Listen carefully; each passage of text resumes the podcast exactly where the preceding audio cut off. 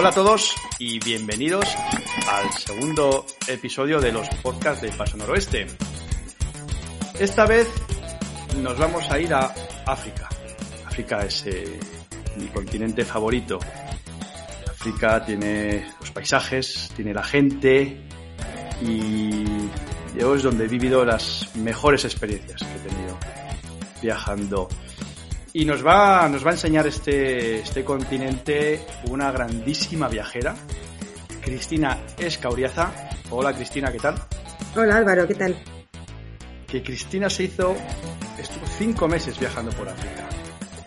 Eh, hizo un viaje por Sudáfrica, saltó luego a Madagascar, a Zambia, Mozambique y Malawi. Pero bueno, como los viajes, todos los grandes viajes siempre surgen de forma un poquito improvisada, ¿verdad? Porque ¿cómo, cómo surgió la idea de este viaje? Bueno, eh, surgió de muchas maneras, me temo. Primero empecé, yo quería ir a África, no había estado, solo, bueno, había estado en Marruecos, pero, y me enamoré de Marruecos, y quería hacer algo un poquito más largo, estar más tiempo, y pensé en hacer la costa oeste, de Marruecos hasta Gambia, Primero pensé hacerla en autostop, luego cambié de idea y pensé transporte público. Y bueno, al final eh, me llamasteis de Paso Noroeste y me ofrecisteis ir a Sudáfrica, así que volví a cambiar de idea y dije, ah, bueno, pues me voy a Sudáfrica y cuando termine el viaje con el grupo en Ciudad del Cabo, pues yo me cojo una bici y me subo hasta Egipto. Y, bueno, estaba yo ahí buscando. Un buen viaje. Sí, y eso que yo no ando en bici. pero, bueno, pero bueno, sigo a, sigo a bastantes viajeros eh, de bici. Mi primo estuvo dando la vuelta al mundo en bici también, entonces está como muy motivada con el tema. Eh, algunas viajeras que habían ido solas en bici y habían hecho ese mismo recorrido, pero de Egipto a Ciudad del Cabo. Y dije, bueno, pues me lanzo. Y bueno, me volví un poco loca buscando las opciones, a ver qué hacía con la bici mientras estaba con el grupo. Bueno, pues me compré una bici en Ciudad del Cabo y bueno, pues de nuevo surgió la oportunidad de hacer más viajes con vosotros. Me ofrecisteis hacer Madagascar y Mozambique, entonces descarté el tema bici y decidí quedarme por allí, pero pues transporte público y, y más tranquila. ¿Y, qué tal la experiencia, la experiencia ahí de vivir cinco meses en África sin, hogar? Porque al final ibas ahí un poco de, vagabunda por África. Bueno, sin hogar, eh, sí, pero yo me siento bastante en casa cuando estoy por ahí, ¿eh? muy, muy tranquila y muy en casa, así que bastante bien, la verdad. Muy bien. Luego, como compaginé grupos y estar sola, pues también fue como bastante ameno. Qué bueno. Eh, cuéntanos un poquito, vamos a ver, sobre los países. Empezaste por Sudáfrica. ¿Qué tal? ¿Qué tal la experiencia en Sudáfrica? Pues una pasada. Sudáfrica me parece un país impresionante. Eh, además tuve un grupo estupendo, lo conocí con gente muy, muy maja y lo hizo todo muy fácil. Y bueno, Sudáfrica tiene unos paisajes increíbles, tiene playa, tiene montaña, tiene bueno, fue mi primer safari. Yo no había hecho un safari nunca, así que fue una grandísima experiencia. También la primera vez que conducía por la izquierda, que oye, es un punto, sí. Sí, sobre todo cuando eh, te toca el primer día conducir de noche, eh, porque se me hizo de noche por un problema con el coche, por la izquierda y con un millón de personas caminando por el arcén, porque allí iban por la carretera vehículos y personas mm, indistinto. Toda una aventura, pero bueno, estuvo muy bien. De conducir por la izquierda al final eh, es bastante más fácil de lo que parece. Eh, eh, la única pega es que cuando quieres poner intermitente, pones los limpiaparabrisas. Tal cual. Absolutamente cierto. Por lo demás, te acostumbras enseguida, pero bueno. Y, bueno, en Sudáfrica además eh, coincidiste, eh, cruzaste por Lesoto y por Suazilandia también. Eso es, visité también Suazilandia, que además eh, cuando llegué a Suazilandia fue curioso porque yo de toda la vida lo había llamado Suazilandia. Y llegué ahí y de repente, bienvenido a Eswatini. Y yo digo, ¿pero qué es esto? Y claro, es que justo acaba de cambiar el nombre del país y, yo no me había enterado, la verdad. fue, el rey Cambió, cambió el nombre, sí, sí, yo lo sigo llamando también Suazilandia. Sí, ya me voy acostumbrando. Y Lesoto, Lesoto me impactó muchísimo, las montañas, una pasada, precioso. El contraste de cruzar de Sudáfrica a Lesoto también fue bastante impresionante en cuanto a riqueza y pobreza, se nota un contraste brutal. También en Sudáfrica ves muchas personas de raza blanca y muchas personas de raza negra, está mezclado. En Lesoto, de repente, las personas de raza blanca desaparecen y es impactante todo. es que son dos mundos diferentes y fíjate, uno está dentro de otro. Y otra cosa interesante de Sudáfrica, el tema del apartheid, que bueno, sabéis que tampoco fue hace tanto cuando terminó, pero la verdad yo pensaba que lo suficiente como para que no se notaran todavía tantas diferencias, porque se notan todavía muchas, muchas diferencias y quedan muchas reminiscencias del apartheid, desgraciadamente. Sí, eso es cierto. A mí también me dio un poco esa sensación cuando estuve viajando por ahí, que no...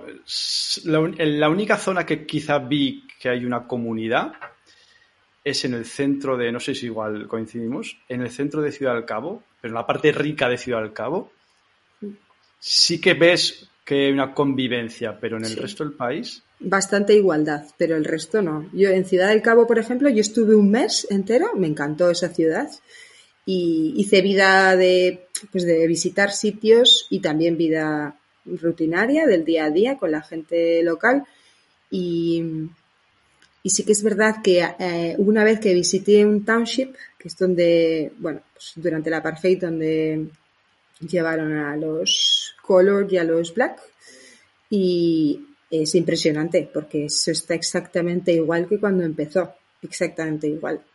la verdad es que impresiona bastante.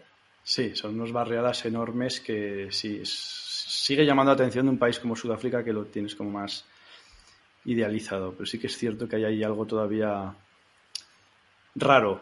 Hmm. Bueno, y los colegios, yo me crucé con bastantes colegios, niños, chavales que iban típica excursión al Museo de las Ciencias Naturales, ¿no? Y, los colegios, todos los niños o eran todos blancos o eran todos negros. Y yo pensé, jolín, en, esta, en estas generaciones que todavía se noten estas diferencias, la verdad es que me sorprendió bastante. No, no me lo esperaba. Reconozco que no me lo esperaba. Sí, es una cosa que sorprende. Sorprende en ese país. Y es una pena porque es un país maravilloso, es un país súper bonito, es un país donde Ciudad del Cabo yo creo que es de las cinco ciudades más bonitas del mundo para vivir. Es una maravilla. Por eso me quedé un mes. me gustó muchísimo, sí, Tiene mucha vida además, no solo tiene excursiones y tiene actividades chulísimas, pero también tiene mucha vida, el, típico, el after work eh, típico de tomarte algo después, hay muchísimo ambiente. Verdad es que es una pasada, es una pasada de ciudad. Así como Johannesburgo no me causó la misma impresión, Ciudad de Cabo me apasionó. Johannesburgo es muy interesante y tiene muchísimas cosas súper interesantes, pero es la única ciudad en la que he estado que eh, realmente he sentido la inseguridad y el tener que estar súper pendiente todo el rato de que no te roben, de que no te engañen, de que...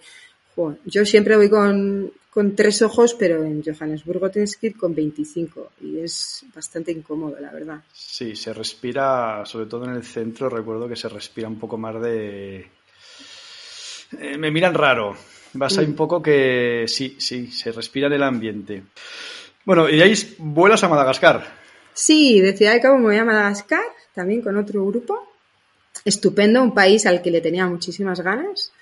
Y, la verdad es que Madagascar es bastante impresionante. Em, tiene unos paisajes increíbles. Recuerdo una vía ferrata en los Chingis increíble. Los Chinguis es un, son como un parque nacional de como rocoso, así un puntiagudo. Es un paisaje que yo no había, yo no había visto un paisaje así nunca. Es, para mí es único, la verdad. sí, sí, es increíble. Es como una especie mm. de pináculos de piedra afilados como cuchillos. Eso es. Pero elevados como a 80, 100 metros del suelo. Y, claro, contemplas toda la selva desde ahí y, y, caminar entre ellos. Se ha abierto un pequeño camino pero que es un paisaje muy especial y muy bonito, todo el mundo le encanta. Sí, muy chulo. Luego también tiene playas estupendas, Madagascar. Una cosa que bastante curiosa también es eh, entre ciudad y ciudad, por llamarlo de alguna manera, olvídate de civilización, olvídate de coberturas, olvídate de asfalto, o sea, las carreteras son mortales para, para moverte pues con un 4x4, con un conductor local, porque vamos, yo no me atrevo a meterme en esos jardines. Eh, y, bastante sorprendente lo que te vas encontrando por el camino, pero muy guay. La verdad es que a mí Madagascar me gustó muchísimo. Y ahí te fuiste a descansar a, Zambia unos días, ¿no? Sí, me fui unos días a... Estuve en Livingston. Está... Livingston está al otro lado de Cataratas Victoria. Las Cataratas Victoria se pueden ver o bien desde Zambia o bien desde Zimbabue. Bueno, pues yo me quedé en el lado de Zambia. Y genial, visité las cataratas, impresionantes, me gustaron muchísimo. Hice un rafting en el Zambeze, que es como el de los raftings más peligrosos del mundo. Sí, bastante heavy ese rafting. Fue bastante, sí. Hice, bueno, hice solo medio, porque en la época en la que yo estuve no estaba abierto el río entero por lo peligroso que era. Estaban solo abiertos los nueve primeros rápidos, de no sé cuántos tiene, creo de 18 o 20. Pues hice solo los nueve primeros porque estaba muy, muy revuelto el, río. Ahora, espectacular. A mí me encanta el rafting, me encantan los deportes de aventura y lo disfruté muchísimo. Vimos algún cocodrilo por, Sí, sí, que el no, río, sí. idea, que no me caiga aquí y que está el cocodrilo mirándome, ¿verdad? Y te caes, no, no, y te caes. y te caes y está el cocodrilo. Lo que pasa es que más tarde me enteré, yo no lo sabía, pero me enteré de que... Los ponen ahí, que son falsos, de cartón piedra. No, pero son bebés, porque los, los cocodrilos que aparecen en esa zona caen, han caído de la catarata y los grandes se, se matan con la caída y los bebés son más flexibles, entonces, a ver, yo digo que luego crecerán. lo igual, igual, nos lo dijeron para tranquilizarnos, pero, pero sí que, sí que se ven cocodrilos, cocodrilos y vi un hipopótamo muerto también dado la vuelta que dije, pobre, este hipopótamo se ha caído por la cascada. Pero bueno, en cuanto al rafting, espectacular, me gustó muchísimo. Y, em, y, en Zambia al final tampoco hice mucho más, ¿eh? vida local, estuve unos días descansando, tranquilidad y de ahí crucé andando a, Cataratas Victoria porque iba a coger un tren, y a mí me encantan los trenes, y tuve la oportunidad de coger un tren a, a Bulawayo, en Zimbabue, y, fue genial, la verdad. No visité mucho de Zimbabue en este viaje, en, otro más adelante sí que visité más. En este viaje hice solo la ruta en tren y me encantó.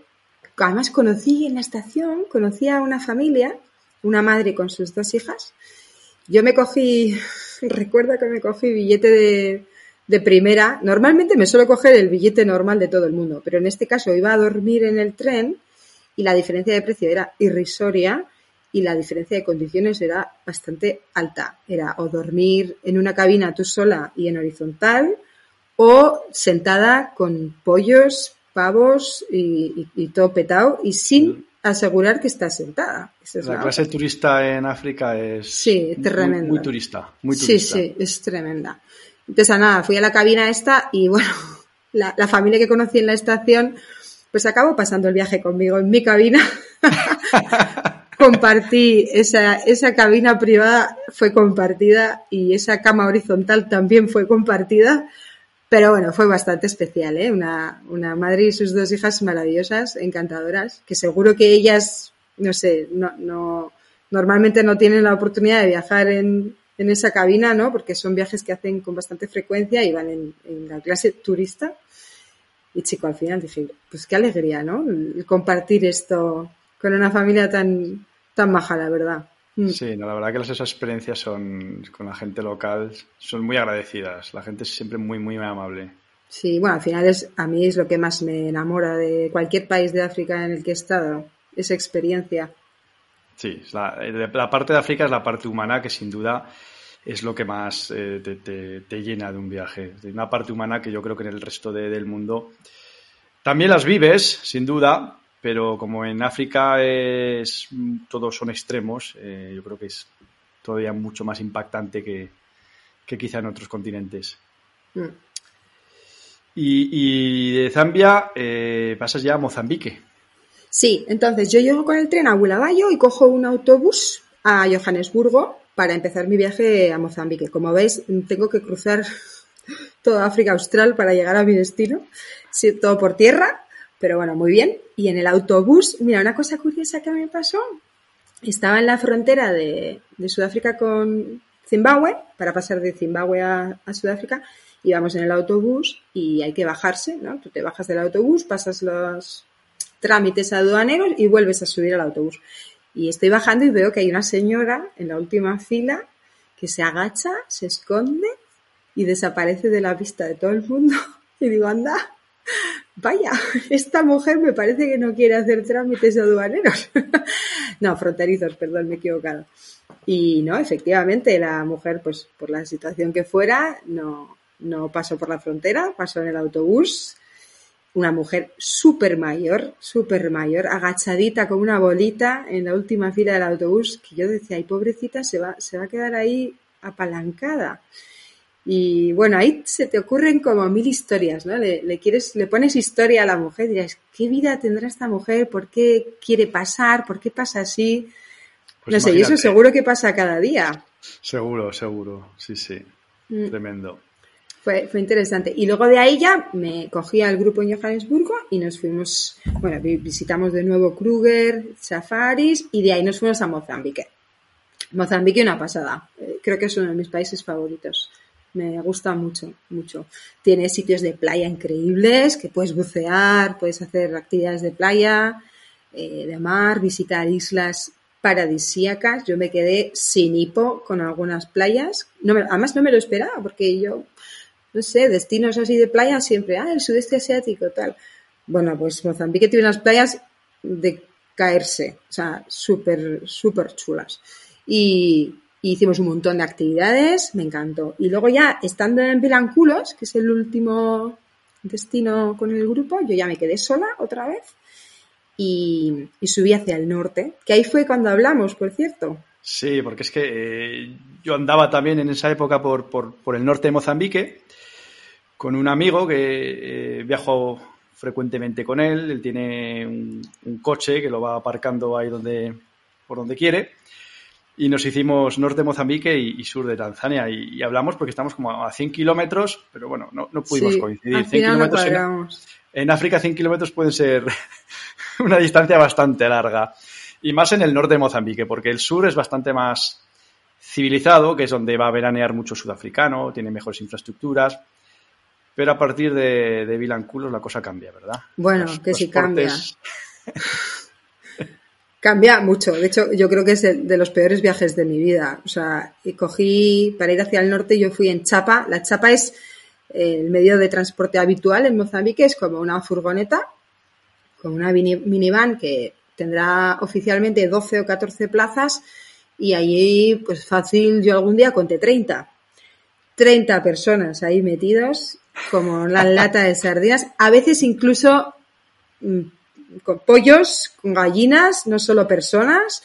No sabes cómo podemos entrar, y digo podemos porque ahí estaba yo, eh, pero cabes. Ah, me costó pillar el truco del sitio, pero al final aprendí que el mejor sitio es atrás del todo, la última fila, porque la primera, entre que la gente entra y sale, entra y sale, los empujo. Bueno, eso es horroroso. Las carreteras también son horrorosas. Entonces, imagínate estar en esa furgoneta con unas carreteras del infierno un viaje de 24 horas, que es lo que hice yo. Hice un viaje en dos días de chapa, eh, creo que ha sido el más duro. También una va cumpliendo años y, las cosas parecen más duras. Igual también es eso. Se va notando, se va notando. Se nota, se nota. Pero bueno, también es verdad que es una experiencia totalmente local. O sea, eh, la gente viaja así. Y a mí me gusta viajar como la gente viaja en donde estoy pero es muy duro, la verdad es que es muy duro. Sí, sí, se hace más que, que estamos hablando que, que fueron 300 kilómetros. Sí, sí, sí, ni lo sé.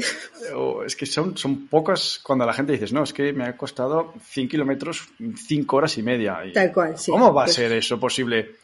Pues es posible. Sí, tuvimos que hacer noche, a mitad del recorrido tuvimos que hacer noche de lo largo que es el viaje. O sea, eh, no, no, es infernal. Y eso, lo que tú dices, pues igual 300 kilómetros un día. Pero bueno, luego Isla de Mozambique merece la pena. Me encantó Isla de Mozambique. Sí, me pareció precioso. Ese antiguo colonialismo, todo, no sé, una mezcla entre decadencia, una belleza decadente, diría yo, ¿no? Es una pasada. Me gustó muchísimo ese sitio, la verdad Me alegro de haber llegado hasta allí. El esfuerzo merece la pena, sí, sí, sí. Además es que eh, con la agencia lo hemos intentado a veces, eh, yo creo que el norte de Mozambique, porque la zona de las Quirimbas y la de Mozambique, pero el transporte por cierto es que se hace duro y, hay muy, el transporte aéreo es muy malo, realmente. No, no es fácil, ¿no? no tiene buenas conexiones. Es un poco... Ir allí, ir allí es porque quieres llegar allí. Hmm. Porque la verdad que... Pero bueno, el esfuerzo bien merece la pena. Muchísimo. Yo me alegro mucho de haber ido, la verdad. Es un sitio precioso. Estuve visitando el, el, hospital y el antiguo hospital y la verdad es que ves las condiciones y dices, qué bien estamos aquí. O reconociste una foto mía por Instagram. Sí, saqué, saqué una foto igual, sí. es que vi un sitio, además era un sitio tampoco muy fácil, ¿eh? Yo pensé, Álvaro, Álvaro se mete en escondrijos como yo. sí, sí, una, una, sala abandonada, ¿verdad? Pero no, me digas que era precioso. A mí me, gustó mucho. La foto me hizo mucha gracia. Es un, antiguo hospital que, que, que, aquí en España es que sería eh, monumento nacional. Un hospital antiguo de, de, principios del siglo XX con unas salas enormes, toda la decoración.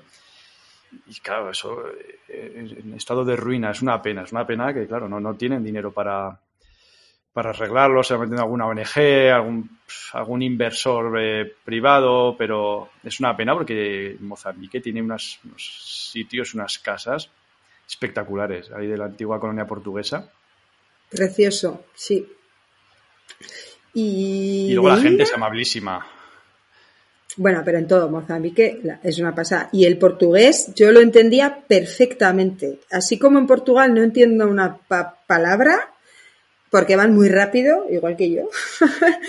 en Mozambique hablan súper fácil, se entiende perfectamente el, portugués. A, mí me resultó muy fácil y hacen esfuerzo por hacerse entender también.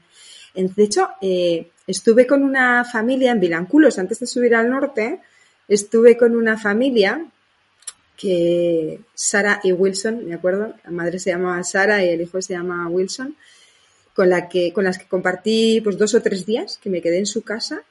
Casa, por llamarlo de alguna manera. Bueno, casitas de adobe, no sé si habéis visto, os hacéis la imagen. Em, son como casitas en un mismo terrenito, son como casitas de adobe. Una casita es la casa principal, otra casita chocita es el cuarto de baño, otra chocita es la cocina. Y, estuve con ellos dos o tres días y la verdad es que fue una experiencia impresionante, muy, muy, como si yo fuera de la familia, de hecho cocinábamos juntos. Hubo un día que yo les hice un arroz con leche y ellos me hicieron una matapa, que es el plato típico de, un plato típico de allí. Y la verdad es que fue una experiencia genial. En torno a la gastronomía eh, fue maravilloso, me gustó mucho. Qué bonita y con esta, sí, y con esta familia también eh, había, bueno, había muchísimos niños en ese barrio, un barrio a las afueras, nada turístico. Se te cuesta una hora, hora y media caminando. Yo no sé ni cómo llegué ahí, la verdad, pero de repente aparecí un día y me quedé tres. y, y hubo un día que, cogimos un balón de fútbol y echamos un partido y empezaron a llegar niños igual, igual estábamos 40 personas jugando al fútbol, que ya me dirás tú qué partido es ese, pero fue divertidísimo. Además, yo me tiré al suelo en plancha como hacía años que no hacía. Y digo, ¿qué estás haciendo, Cristina? Vas a, vas a romperte. Pero daba todo igual. Eh, fue divertidísimo. La verdad es que esa experiencia con esa familia en ese barrio fue uno de los momentos cúlmenes de mi viaje, la verdad. Mm, qué, suerte, vivir esas experiencias y sobre todo con una familia local, que es cierto que es que son unas oportunidades únicas en la vida y, estoy seguro que, es que dentro de muchos, muchos años te acordarás de esa familia, ¿no? Y, y, te, preguntarás, ¿qué habrá sido de ellos? Sí, no tengas ninguna duda, pero es que yo voy a volver a verles algún día, lo tengo clarísimo. Seguro, no, les tengo un cariño impresionante al niño, sobre todo, Wilson, que de vez en cuando nos tenían una palmera ahí en el jardín y de vez en cuando subía y me bajaba un coco. Pues imagínate qué maravilla, de repente te cortan un coco, pla, pla, un crío de 10 años. Y no, la verdad es que esa familia además era, son todos muy especiales, ¿eh? y la gente es súper amable, pero esta familia en concreto me trató, me trató de maravilla. Y luego además en, en estos sitios eh, cuando tú tienes como más relación familiar con alguien o te vas a quedar a dormir en ese barrio, te tienen que presentar al jefe del, del barrio, como se llame, porque no sé el nombre, pero te tienen que presentar al jefe y que el jefe acepte que te quedes a dormir, que por supuesto siempre acepta, pero es como mostrar respetos a, a la comunidad y decir que alguien se va a quedar a dormir en tu casa y que la comunidad acepte esta invitación, no solo esta familia. La verdad es que fue, fue bastante curioso. Esto me pasó varias veces durante el viaje. En Mozambique la primera, pero me pasó más veces. Sí, sí, es súper interesante. Siempre hay que pedir permiso al, jefe de aldea o del barrio, sí, sí. Eso es, eso es. Cosa y en África, además está, da igual, ¿eh? En cualquier parte de África es, hay que mostrar los respetos, siempre la autoridad. Sí. ¿Alguna anécdota más? En Mozambique estuve también eh, en la zona de Gurú, en el interior. No hice solo costa, estuve también en el interior. Eh, Gurú está muy cerquita de la frontera de Malawi. De hecho, fui por ahí para luego cruzar por, por, el sur a, a, Malawi, ¿no? Y en, en Gurue son muy conocidos los campos de té, sobre todo. Y nada, también hay muy poquito turismo, es una zona de montaña.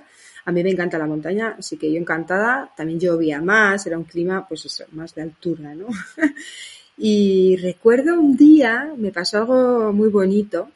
Estaba yo dando un paseo por los campos de té y me crucé con, con dos mujeres, la, la madre y la hija, que iban con fardos y estaban caminando, se iban a casa. Y yo me puse a caminar con ellas y dije, ah, pues os acompaño a casa. Y se reían. Y yo decía, ¿por qué se ríen?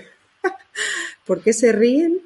Porque su casa estaba a tres horas de trekking. O sea. Tres horas de paseo. tres horas de paseo, pero, pero de paseo por la montaña y subiendo. O sea, vivían en mitad de la montaña, arriba, tres horas caminando. Claro, se reían, claro que se reían. Pero bueno, fue un paseo precioso. Vi a muchísima gente trabajando en el campo por el camino, distintas actividades. Llegué hasta su casa y es curioso porque me contaron, esta mujer, en su casa tienen plátanos y ellas eh, bajan al mercado cada día, tres horas de camino hasta el mercado, a primera hora de la mañana, para ver, sí, sí, para vender sus plátanos y comprar otras cosas que necesitan. Entonces, cada día bajan tres horas y suben tres horas. O sea, y luego nos quejamos de que nos da pereza ir a la vuelta de la esquina. Es una pasada. Aquí cogiendo el metro o el coche para cualquier lado. Sí, sí, pues estás andando y esta familia además súper humilde. Fíjate qué situación. Eh, allí hay mucha gente que va en moto, ¿vale? Dadas esa situación, evidentemente mucha gente tiene la típica motocita, sube, baja, pero no todo el mundo tiene, pues los afortunados. Bueno, de hecho, afortunada yo, que se me hizo un poco tarde, y volviendo dije, se me va a hacer de noche, me voy a perder entre todos los campos de té, a ver si llego a dormir y tuve la grandísima suerte que pasó un chico con una moto y me cogió, porque si no yo igual duermo en el campo. Pero esta familia se turnaba una moto con otra familia, pues dos días una familia, dos días la otra, ¿vale? Y cuando yo llegué a la casa, que me invitaron a merendar plátanos, em, esta familia tenía cuatro hijos y el tercero, que tendría poco más de un año, tenía el pie, se había caído de, la espalda de, su madre y le había pasado con el pie. No sé el qué, pero lo tenía hinchado y no paraba de llorar, de llorar, de llorar.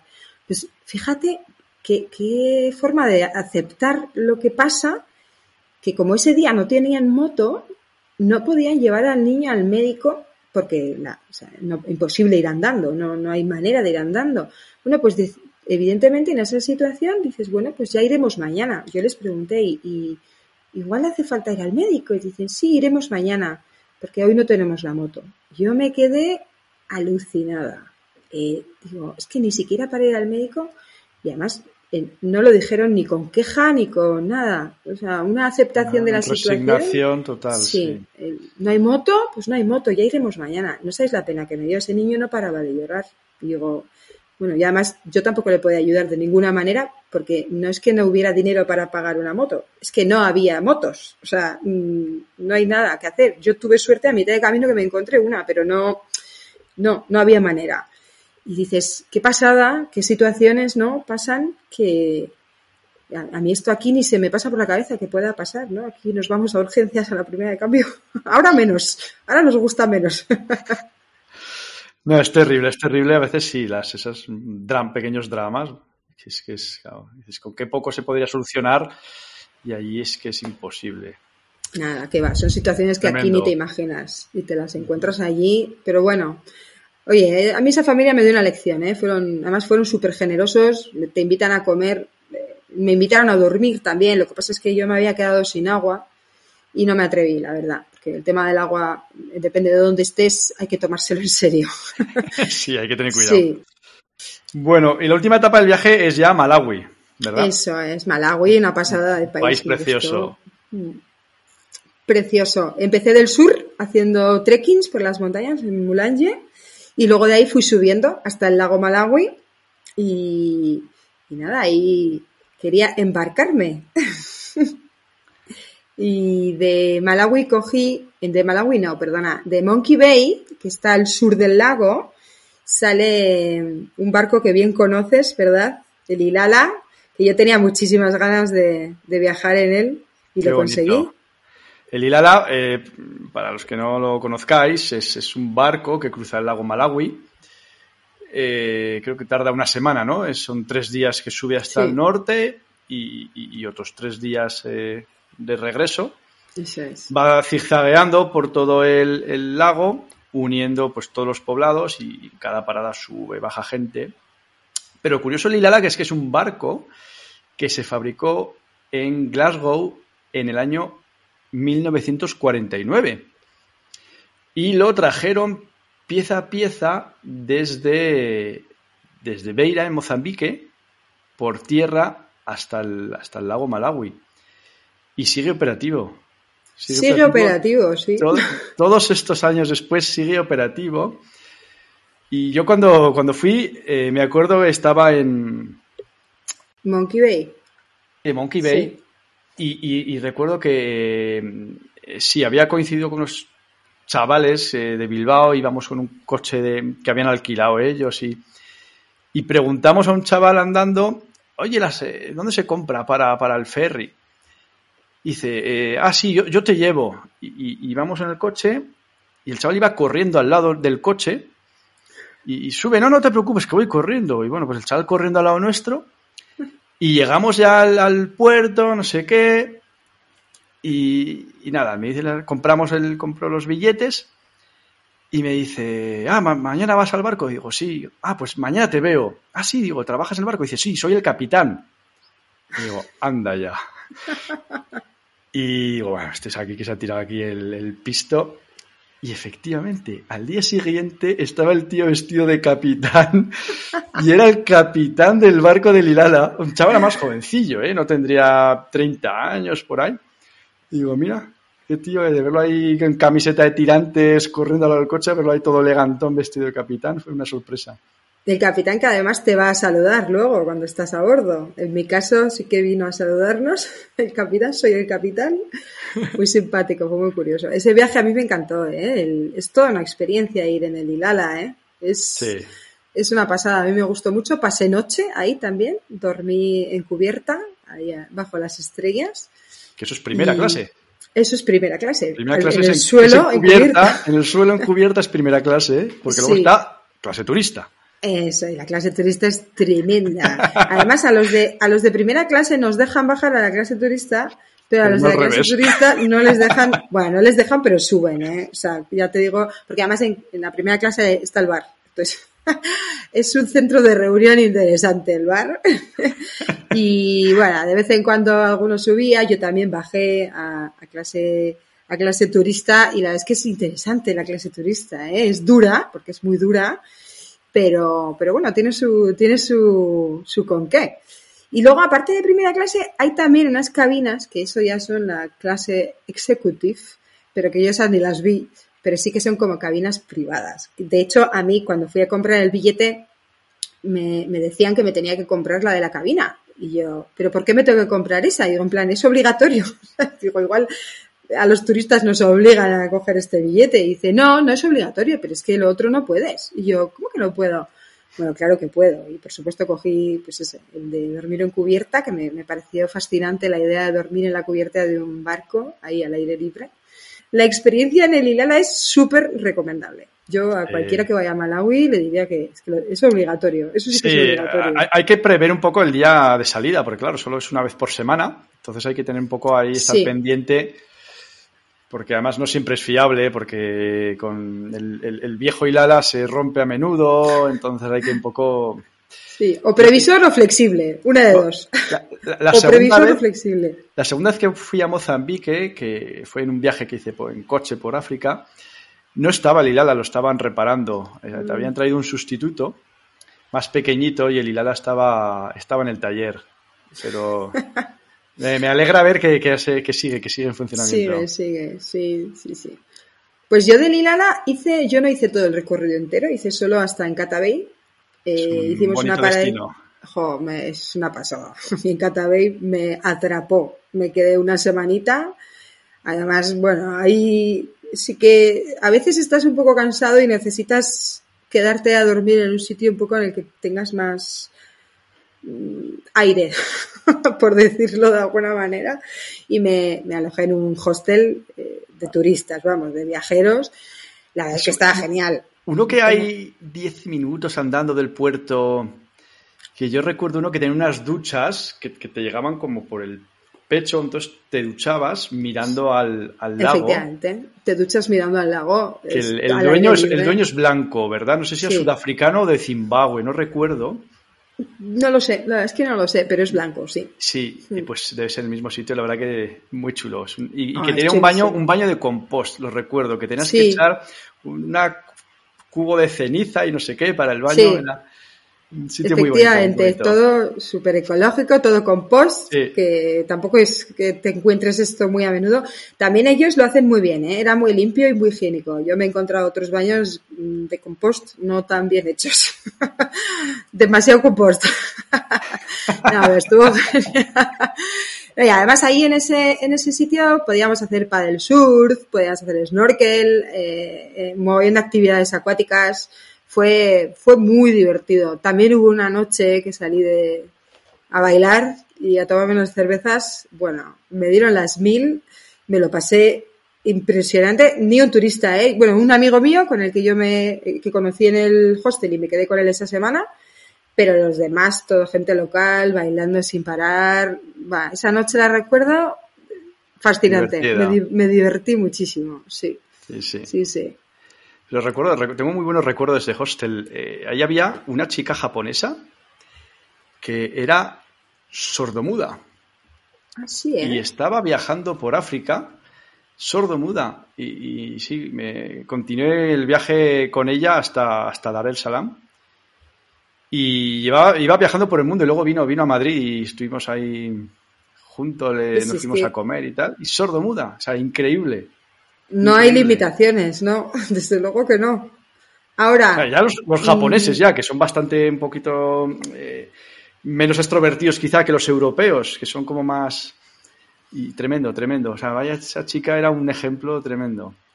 También es verdad que, no, no digo esta chica, pero sí que hay mucha gente, por ejemplo, yo me, me he encontrado con algún viajero chino que no habla más que chino y la verdad es que depende de dónde vayas, entre ser sordo-muda sordo -muda o hablar solo chino, no hay mucha diferencia, ¿eh?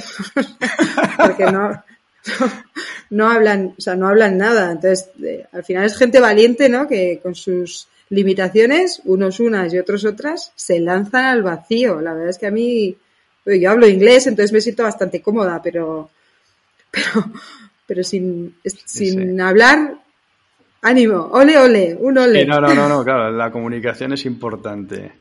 Sí, pero la no verbal también, ¿eh? Hombre, no, no, eso hace mucho, eso hace mucho, claro. en países donde no te puedes comunicar, la no verbal es, es fundamental. Pues me acabo de acordar del nombre del hostel, se llama Mayoka. Mayoka, Village. Es verdad, el Mayoka. Mayoka Village.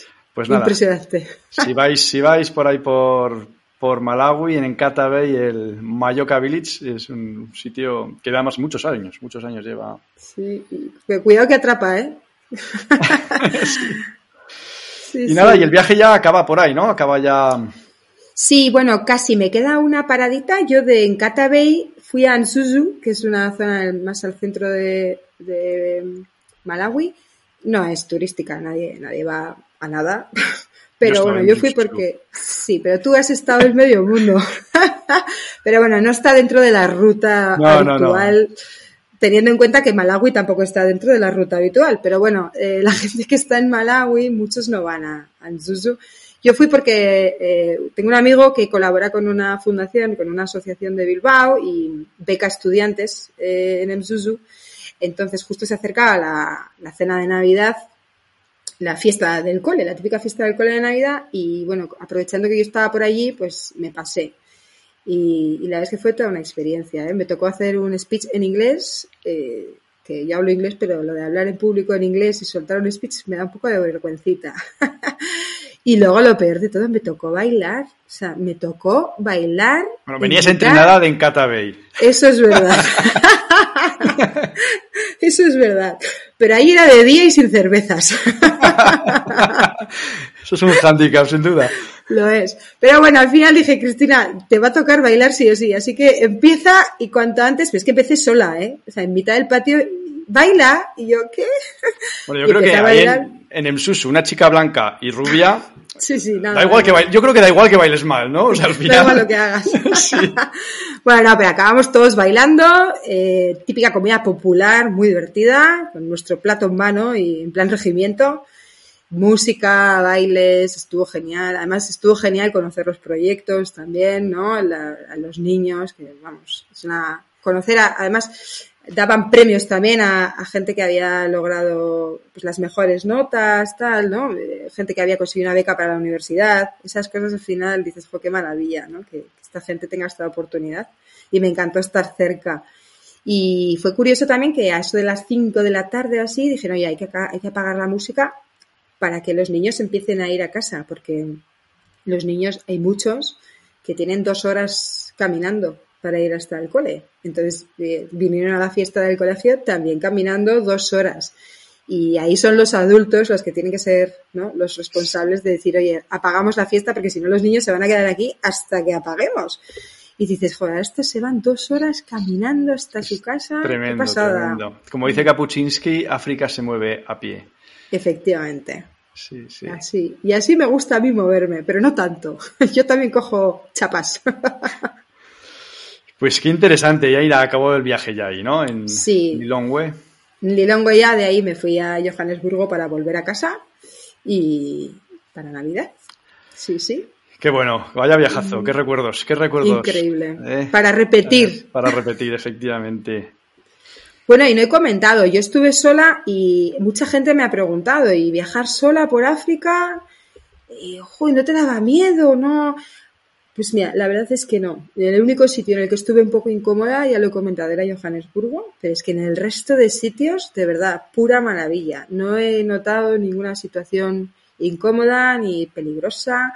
Es verdad que no me he cruzado con muchas chicas viajando solas, no, no, no hay muchas, hay más chicos, pero es que se puede, vamos, yo por lo menos mi experiencia personal ha sido maravillosa, o sea, súper recomendable. es que en África la gente es súper amable, la verdad que es, lo más bonito que tiene África, la, gente, eh, la, calidad humana, las experiencias y sobre todo un poco la, humildad, ¿no? Te, da un baño de humildad el, ver cómo la gente, cómo vive y cómo es feliz, y porque, porque luego los ves y dices, es que sonríen más que yo, que tengo mucho más y te da, te da que pensar, ¿no? Siempre de un viaje de África volvéis un poquito reflexionando.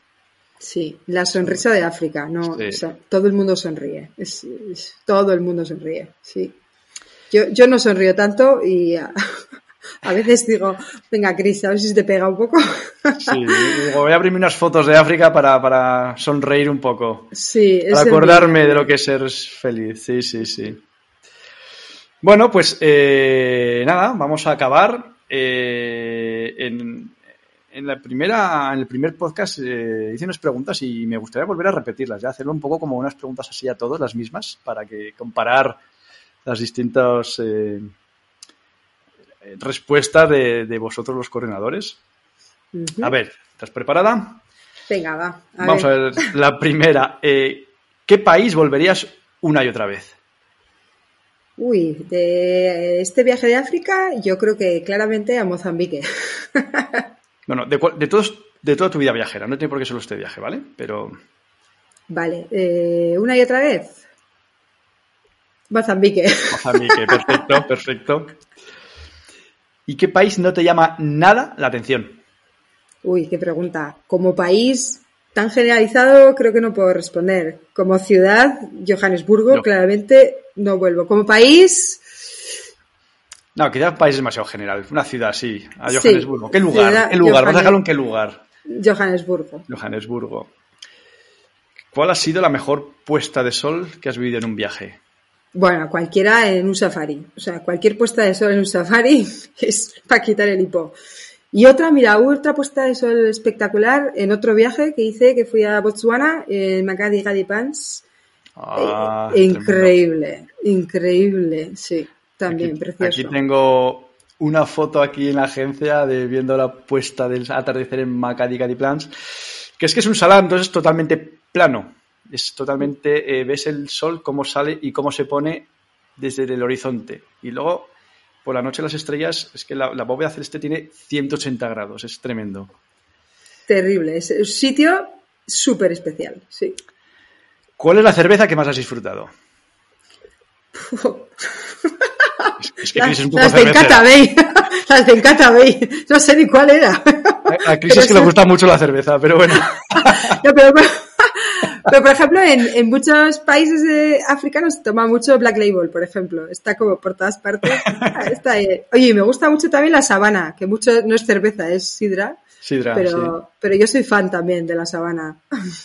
Yo tengo un bote de Sabana Dry y lo uso de aceitero. Ay, que bueno, no está mal tampoco. ¿Cuál es la experiencia que has vivido viajando que más huella te, te ha dejado? ¿Qué más te ha marcado? Pues yo creo que mi primer viaje sola, que fue a Brasil, yo creo que es la que más, y bueno, es la que despertó el instinto. Así que Brasil, yo creo, Ahí- sí. ahí cogiste el bicho, ¿no? El bicho de los viajes. Sí, bueno, de hecho me da miedo volver a Brasil, ¿eh? Por, por si acaso. Tengo muy buenos recuerdos. ¿Cuál ha sido el peor váter de tu historial viajero? Bueno, claramente el de la familia de Vilanculos. O sea, eso, mira, justo el nombre. Parece que lo he hecho a posta. No, e- eso fue horroroso. Es un- una especie de chocita de adobe con un agujero en el suelo eh, indescriptible. Vamos a dejarlo ahí. Sí, no hace falta entrar en detalles. Y, y vamos a cambiar de término. La mejor comida Sí, menos mal. en un viaje. Jo, pues yo creo que donde más me he disfrutado de la comida ha sido en Tailandia. La comida tailandesa me encanta. Mm, Da igual lo que me pongas, me encanta. Mm, Y en África no tanto. La comida de África es un poquito repetitiva, la verdad. Pollo con arroz. O el encima, ese Sí, insípido. encima. Yo no soy muy fan. Eh, Bueno, en Mozambique la matapa a mí me encanta, ¿eh? Tengo que decir, la matapa en la zona de la costa con cam- camarao. Camarao, sí, sí. Sí, buenísimo. Bueno, y para acabar, dime una palabra que te defina viajar. Aprender. Claramente. Para mí viajar es aprender. Qué bonito. Muy bien, pues eh, muchísimas gracias, Cristina, por tu tiempo, Nada a ti. por hacernos placer. revivir estos paisajes, estas experiencias africanas. Que la verdad Ahora entra es- morriña. Sí, sí, sí, sí. Bueno, pronto, pronto volveremos a viajar y pronto volveremos a, a nuestra queridísima África, a ver esos atardeceres, a ver ahí los animales, a estrechar manos, a, a escuchar risas, que todo eso es lo que nos, lo que nos espera en África cuando podamos volver pronto. Eso es. Muchísimas gracias, Cristina. Muchas gracias a ti. Un beso enorme. Adiós. Y un abrazo también para todos vosotros, queridos viajeros de Paso Noroeste. Espero que hayáis disfrutado de la parte más humana de un viaje por África, porque África son grandes safaris, atardeceres, playas, pero sin duda lo más bonito de África es adentrarse, mezclarse y darte un baño de humildad compartiendo un cachito de tu vida con los habitantes de ese continente tan especial. Sin duda alguna, mi continente favorito donde la palabra viajar todavía mantiene la esencia de otras épocas. Y viajar como lo ha hecho Cristina, como los locales. Duro, mucho, pero enriquecedor. toda una experiencia vital. Un abrazo a todos y nos vemos en 15 días en un nuevo podcast de Paso Noroeste.